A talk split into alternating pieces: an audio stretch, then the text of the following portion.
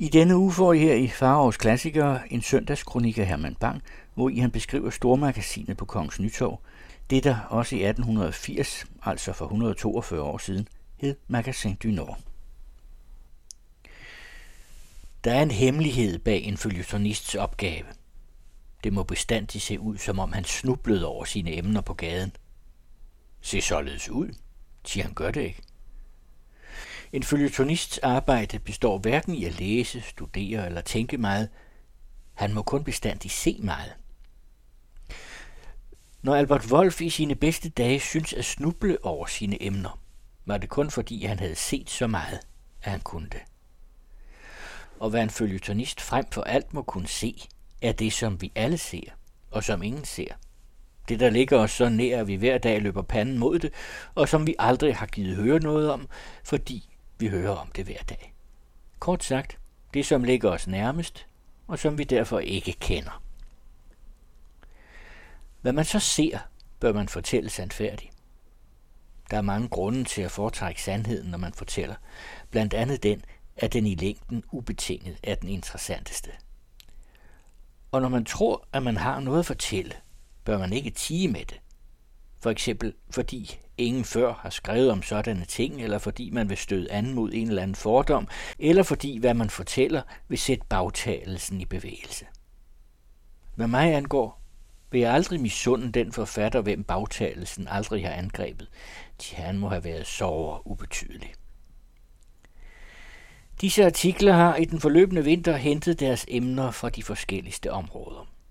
Hvad jeg har ønsket er på dette sted at fortælle lidt om alt, især noget dog om sådanne ting, som ikke behandles andre steder.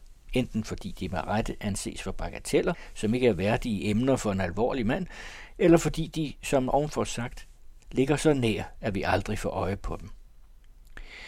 Når jeg har skrevet om Holger Danske og om et dukkemagasin, om børnelorentsens modebazar, om hvorledes vi begraver vores døde, og om lyssky blade, der har jeg gjort det alt i den samme hensigt. Jeg har ville fortælle mine læsere, hvad de meget godt kunne se selv, men hvad de aldrig lægger mærke til, fordi det er alt for latterligt let at få det at se. Når jeg har skrevet om et dukkemagasin, har det været for at fortælle, hvad nutidsbørn leger med. Når jeg beskrev en modebazar, blev det gjort for at kunne se, hvorledes nutidsdamer klæder sig på. Har skrevet det, fordi jeg anså det for gavnligt, at man så slik på tryk. Der er så meget, som ser så besynderligt skrigende ud, når det kommer på tryk. Og jeg vil vedblive med at skrive således. Vedblive der med, uden at bekymre mig om, at de tankeløse, som ikke forstår at se, og som bestandigt tror, at der stikker noget under alt det, de ikke forstår, falder på at påstå, at jeg skriver om en bestemt forretning, fordi jeg har interesse i at skrive om netop dette firma. De, som tænker, vil straks begribe af grunden, hvorfor jeg skriver, kun er den, at jeg ønsker at oplyse om sådanne bagateller, hvorom kun følgetonist har lov til at tale, og at det er den samme uennyttige bevæggrund, der lader mig tale om et dukkemagasin, som om Holger Danske. Eller er der måske nogen, som kan falde på og tro, at jeg skrev om de hjemløses juleaften, for det glas punds skyld, som verden tvang mig til at drikke, og som kvalmede mig således, som intet glas punch nogensinde har kvalmet mig. Dog vil næppe, men forresten lader jeg gerne folk snakke, og vedbliver dog at fortælle. Det er i virkeligheden den eneste måde, hvorpå jeg kan hævne mig over disse tankeløses bagtalelse.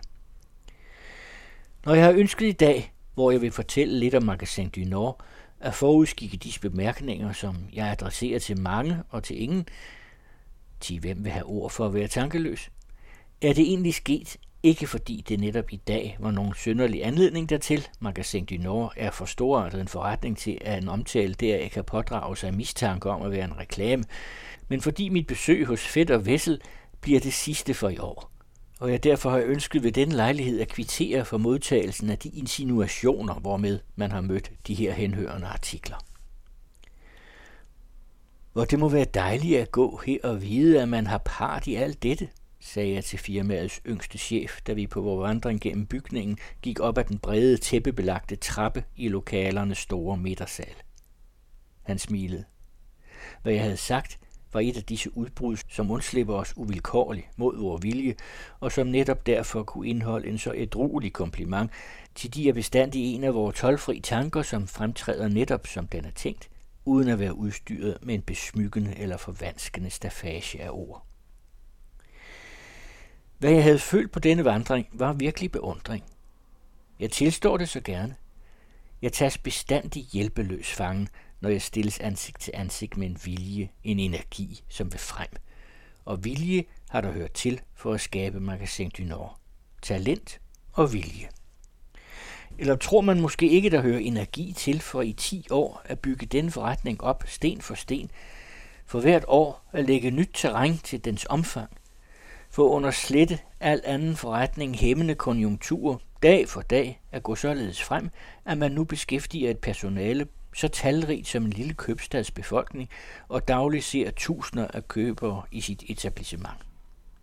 Og dog er forretningen med sine 20 afdelingschefer, 20 kontorister og 8 kassersker gået frem fra en beskeden begyndelse. Man begyndte i Aarhus i 1867 med hvide varer. Dengang var det en lille forretning, nu arbejder man også i Aarhus i sit eget højst elegante hus, og firmaet Fedt og Vessels lokaler er en af disse værdigheder, Royals Kældner indstændigt opfordrer en til at tage i øjesyn. Og man går derhen, nærmest tror jeg for at blive sagen kvit. Man er lidt træt af evigt at se det samme navn, der forfølger en overalt, langs jernbanen, på avertissementstavlerne, i alle provinsaviserne og i alle købstedernes hovedgader. Man kan ikke blive fri for at lægge mærke dertil. Men det forstår sig. Magasin du Nord har også 15 filialer, hvoraf 14 i de danske købsteder. Man finder firmaet i Aalborg og i Stege, i Odense og i Grenå, i Nakskov og i ni andre steder. Alle disse afhængige forretninger har deres eget rum på Kongens Nytorv, nede i kælderen til venstre nogle mørke høje værelser, opfyldt af den samme beherskede travlhed som hele det øvrige etablissement. Der sidder blandt andet seks mennesker, som året rundt dag ud og dag ind sorterer prøver, der skulle udsendes til provinserne. Så kan man tænke sig, hvor mange der beskæftiges for at ordne, sortere og indpakke de 40.000 pakker og pakkasser, som årligt udgår fra dette sted. Og disse 40.000 pakker er endda en forsvindende del af det hele antal, som udleveres. I 1879 blev der desforuden til udenbys kunder besørget ikke mindre end 125.000 pakker, og deraf i de tre sidste uger før jul, som dog i travlhed står tilbage for de store udsalgsmåneder, hvor velunderrettede forsikrer, at den daglige omsætning kan beløbe sig til 20.000 kroner, cirka 15.000. Men det forstår sig. Magasin du Nord beskæftiger også dagligt 22 kaler og drenge, med at ombære og ekspedere denne uendelighed af pakker, holder tre omnibusser, disse velbekendte spraglede vogne, som har fået alle Brahma-livs elixirs omnibusser til at blegne, nøjagtige kopier forresten efter de store magasiners vogne i Paris, og ni trækvogne, åbne og lukkede. Ikke sandt? Det er parisisk. Der kan besørges noget indpakket af så mange mennesker – men den 12, Magasin du Nord betaler årligt, beløber sig også til en større sum end den, som dannes af alle de 12 indtægter, en by som for eksempel Vejle nyder. Men lad os holde os til de udenbysafdelinger. Den ene af firmaets chefer står som leder i spidsen for samtlige disse filialer og berejser stadig de respektive byer. Man må fordele arbejdet, sagde min vejviser til mig. En af os har overtaget provinserne. Vi er to her, og den fjerde af os er bestandig i Frankrig med station i Paris. Det er nødvendigt at være på stedet. Det gælder for os om hurtighed og billighed. Vi må have alt så hurtigt som muligt og så billigt som muligt. Derfor må vi have en stadig repræsentant i nærheden af de store toneangivende magasiner.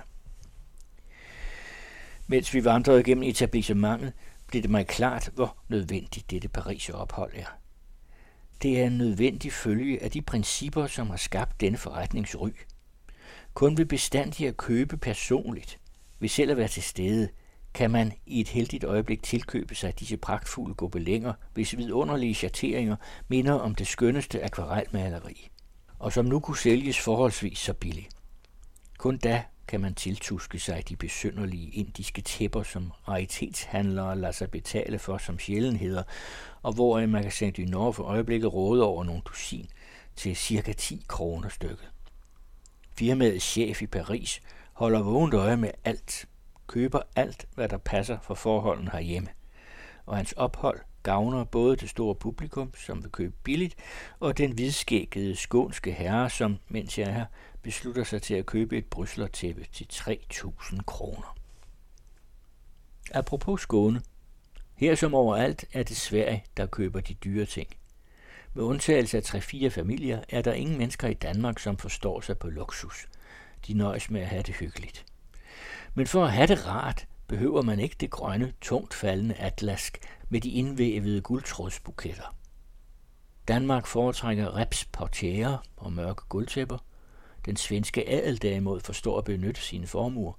Selvom dens formue er stor, er den skæld som oftest endnu større.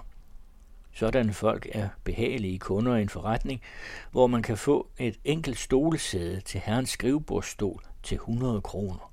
En hat til husets frue, gul, besat med gule fjer og pensefløjl, med til en, man har forskrevet fra Paris til en af vores egne højtstående damer til 120 kroner. Lyse sommerkostymer til de små bebis og amridø-toiletter til den 18-års frøken. Til alt dette kan man virkelig købe i Magasin du Nord. Alt det og meget, meget andet. I 1870 tilgiv, at jeg i dag endnu mere end sædvanligt bevæger mig i læsernes tålmodighedssejpinende spring, men man kan kun omtale dette etablissement ved så at sige omspænde dem anekdoter. Overflyttedes forretningen til København, og moderen i Aarhus blev kun en filial. Det var nede i stuen til venstre, man begyndte. Først kun en gros med hvide varer. Senere solgte man en detail. Så gik man fra laner og håndklæder over til at udstyre hele senge, hele den forretning, som nu har sit sæde i stuen til venstre, og hvor man får en uvilkårlig rystende skræk for overbefolkning ved at færdes mellem det opstillede utal af vugger, som her venter på deres håberige beboere. Jeg har begyndt vi, siger min ledsager, og jeg ser mig om i det forholdsvis ubetydelige rum, tilgiv ordspillet, Magasin du Nords vugge. Men dette rum blev hurtigt for lille. Så måtte lejer efter lejer fortrække.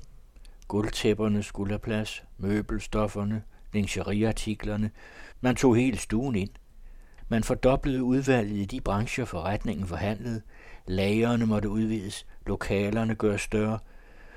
Der hører ikke så små rum til en guldtæppeafdeling, hvor der årligt sælges 200.000 kvadratalen tæppetøj. Forstår man, hvad dette tal betyder?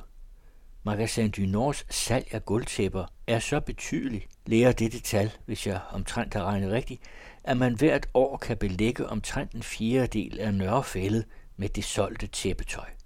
Nørrefældet er 67 tønder land, og en tynde land måler 14.000 kvadratalen. Så kan man regne selv. Eller vil man bedre forstå mig, når jeg belyser salget ved at sige, at man årligt sælger 32 danske mil guldtæppetøj i Hotel du Nord.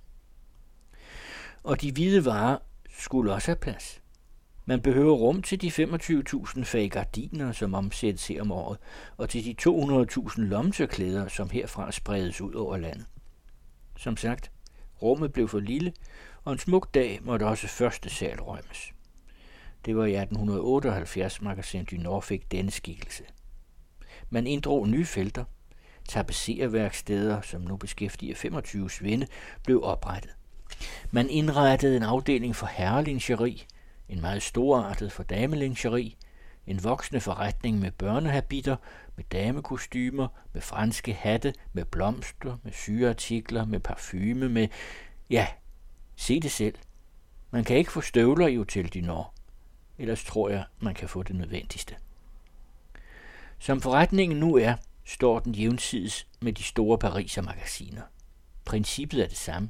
Alt samlet på én hånd, og derfor ringe avance ved hjælp af en meget stor omsætning. Her griber det ene ind i det andet. Bekvemmelighed og billighed går hånd i hånd for køberen. Men hemmeligheden ved denne store mekanisme, der ser ud som et kaos af muligt og umuligt, er den, at de 20 afdelinger arbejder selvstændigt.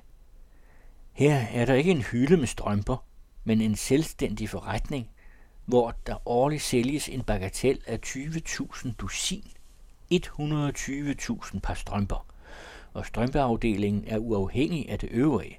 Strømpeafdelingschefen er specialist i strømper, ligesom chefen for gulvtæpperne har studeret i de franske fabrikker. Vi går ind i damekonfektionsafdelingen. Hvilke besynderlige hatte. Der står en satinhat, lilla, med lyslilla fjer og en uendelighed af syrener. Der er en kapuhat, rigt besat med sorte perler og blegrøde roser. Randen garneret med en bred knibling af guldtråd. Forresten er der stemorblomster, som anvendes overalt. Der står en stor klædekurv i et hjørne. Den er fuld til randen af kunstige græsser, som ligger der i store, tykke bunter. Det er lidt af forårssæsonen.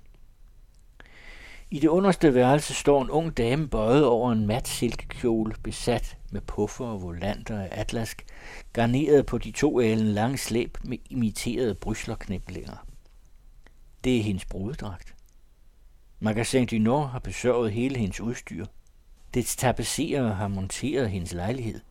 Brødrene Jensens snekerværksted, som findes i et tidehus, har besørget hendes møbler. Forresten er denne afdeling den nyeste. Man solgte først kun de uldne kjoletøjer i alenvis. Man ville ikke indlade sig på syden. Man havde virkelig nok at gøre med det færdige linned. Alene ved tilklipningen og udleveringen var der beskæftiget 25 damer, som opholdt sig i det hemmelighedsfulde allerhelligste, hvor de 200 syrsker dagligt afhenter det tilskårende linned, og hvor komierne forbydes adgang. Kun afdelingscheferne har ret til at åbne disse fast tillukkede døre. Men så tvang forholdene til at tage de færdige kostymer med. Nu er de tæppebelagte rum, hvor de 32 damer, som denne afdeling beskæftiger, travle færdes, en af de betydeligste brancher af forretningen.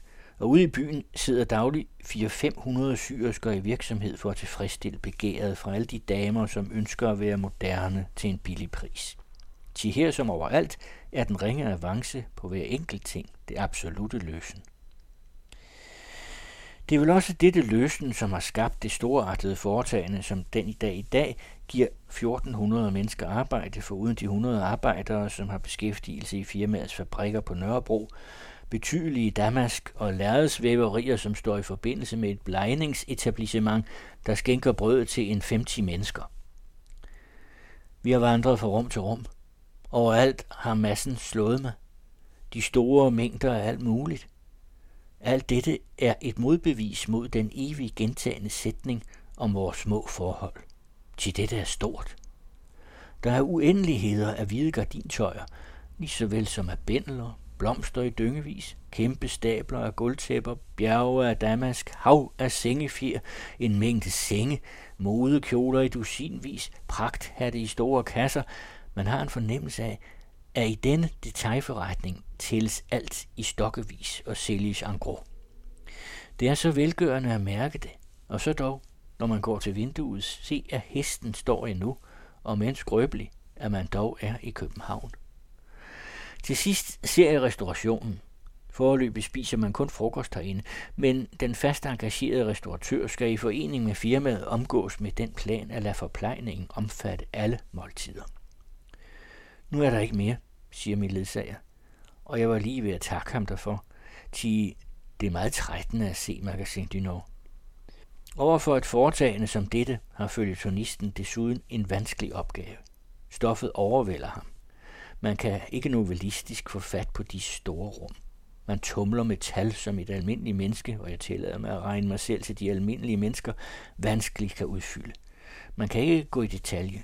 Man vil antyde alt, og får derfor intet fuldt med. Man drukner i mængden, ved ikke, hvor man skal begynde for at kunne omfatte det hele. Så bliver, hvad man skriver, snarest kun anekdoter. Det skildrende bliver borte. Man lader det bero ved indfald. Til det er for meget for langt, at man skulle kunne male noget af dette. Jeg har ikke forsøgt det. Jeg har kun fortalt den lidt løst og fast, således som det kunne træffe sig, mens jeg skrev.